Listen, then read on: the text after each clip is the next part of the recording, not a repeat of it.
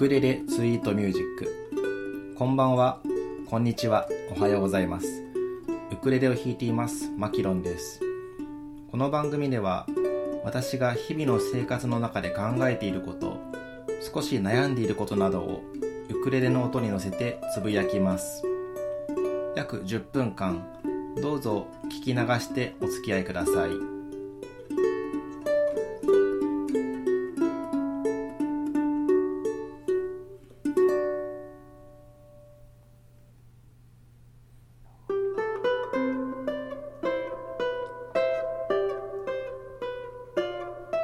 2020年8月1日の配信です。どうやら長かった梅雨も来週ぐらいには明けそうですね。今朝も青空が見えてほっといたしました。さて今週もメールをいただいていますのでご紹介します。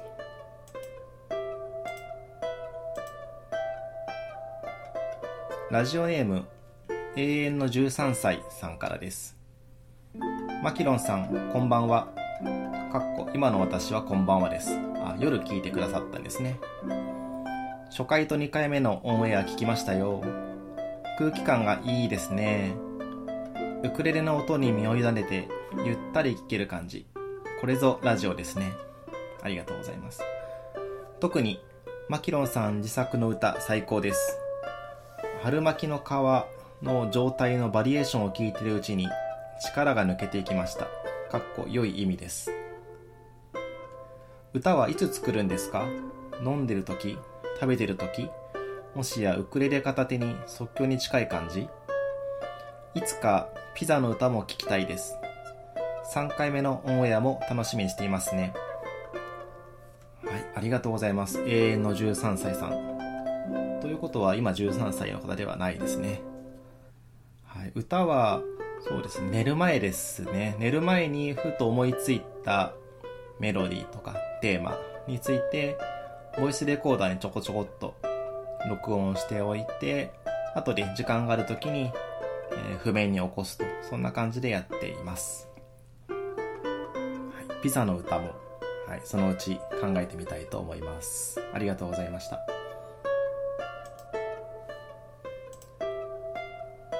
それではコーナーに参ります。今週の頭の中のコーナーです。今日はですね、先ほども曲作りの質問をいただきましたので、最近私がどうやって曲を作っているかということをお話しいたします。まず、とにかく短めの曲を作るということを心がけています。長ったらしいのは嫌いなんですね。普段の会話もそうです。とにかく結論を先にさっさと要点だけを言ってくれと、そういう人間なので、曲も長ったらしいのはなるべく作らないようにしようと思ってやっています。ですので、構成、曲の構成もなるべく簡単で、A, B, A とか、A, B, C, A と、そんな構成で作っています。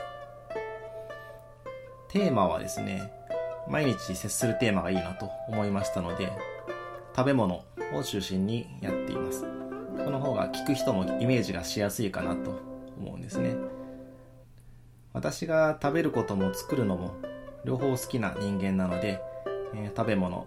でこれは味も見た目もテーマになりますね。また作る時のいろいろな過程がありますのでそこもテーマになって歌詞にしやすいかなと思ってやっております。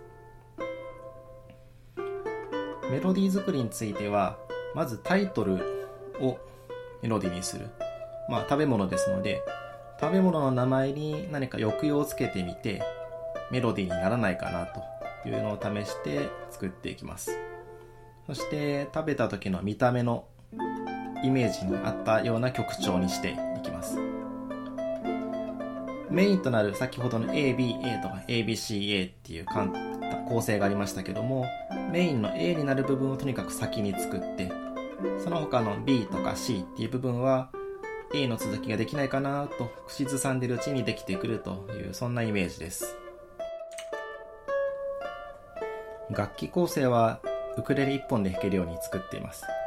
もうとにかくアレンジが面倒というところと一人で家でも演奏できるようにということでやっています。歌詞は、まあ、頭に浮かんだ言葉を連ねているだけ、多少は入れ替えていますが、基本的に頭に浮かんだ順番に書いているだけです。自分の日記にもなるかなと思っています。同じ食べ物でも、年を経てまた違う曲ができたら面白いかなというようなことも考えております。以上、最近の私の曲作りのお話でした。それではここで一曲お聴きください。夏本番になってきたということで、休みの日の午後、ゴロゴロ昼寝をしながらできた曲です。ゴーヤチャンプル。ゴーヤチャンプルが食べたい夏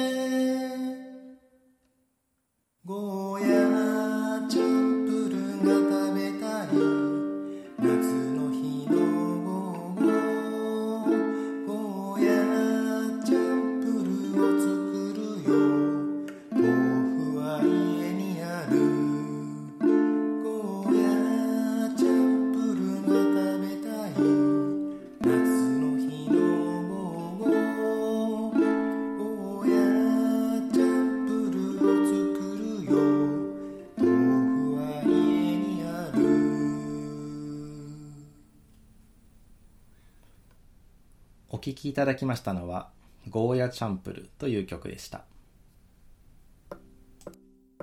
ウクレレツイートミュージック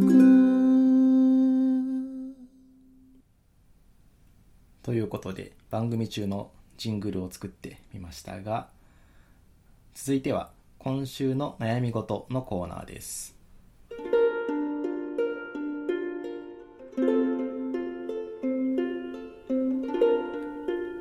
週の悩みは、えー、食べたいものが食べられないという悩みなんですけれども私自分が憂鬱になってるなとか短期になってるなと思う時主にお腹が空いてる時なんですね。お腹が減って空腹で血糖値が下がっている場合があります。まあこれは自然な生理現象なのでしょうがないと思います。おそらく昔狩りをしてきた時の名残ですよね。ただお腹は減っていない。しっかり栄養のあるご飯をちゃんと食べているにもかかわらず何か心が満たされない空虚感を感じることがあります。何か食べたい何が食べたいのかというとこってりしたもの。油そばとか豚そばとかいいですよね。あとは油っぽいもの揚げ物とかも好きですしハンバーガーみたいなジャンキーなものも食べたい。食べればいいんですがなぜ食べられないかというと特にドクターストップなど禁止されているわけではありません。買おうと思えば買えるんです。ですので買おうと思ってスーパーに行ったりお店で食べようと思って外に出るんですがいざ手に入るとなると躊躇してしまう自分がいるんですね。おそらく体に良くないと分かっているからなんだと思います。それから少し前にダイエットをしていた時の食事制限の時のですね思考の癖が抜けないんだと思います。これを食べたら太るぞとやめておこうということを繰り返しているうちに手に取れなくなってしまっているという自分がいます。現状それに対してどうしているかというとまずは思い切って食べたいものを買ってしまうということもあります。しかしその後罪悪感が残るということと実はですね食べても思っているほどの満足感は得られないんですね。お腹に入れたからといってそれで満足するわけでもないようなんです。あとは代替品としてヘルシーなものを食べるというのもありますがお腹いっぱいになるんですけれども心の空虚感はなかなか満たされないと。悩ましいですね。最近あとやっているのは大食い系の番組を見て食べた気になって気を紛らわすというようなこともやっています。一体どうすればいいんでしょうか。先ほど述べたダイエットには成功して10キロ以上痩せたんですけれどもこの空虚感何か食べたいけど食べられないお腹は空いてないんだけども空いてるような気もするというこの空虚感が悩ましい最近です。まだまだお話ししたいことはいろいろとございますがエンディングのクレイジー G が流れてまいりました。続きはまた次回にお話しするかもしれません。次回はだいたい1週間後の予定です。この番組では皆様からのメールを募集しています。メールアドレスはウクレレツイート at gmail.com ウクレレツイートはアルファベット小文字で UKULELETWEET です。感想や皆さんが思いついてしまったこと私の悩み事へのアドバイスなどお待ちしております。お聴きいただきありがとうございました。お相手はウクレレを弾いていますマキロンでした。それではまたお元気で。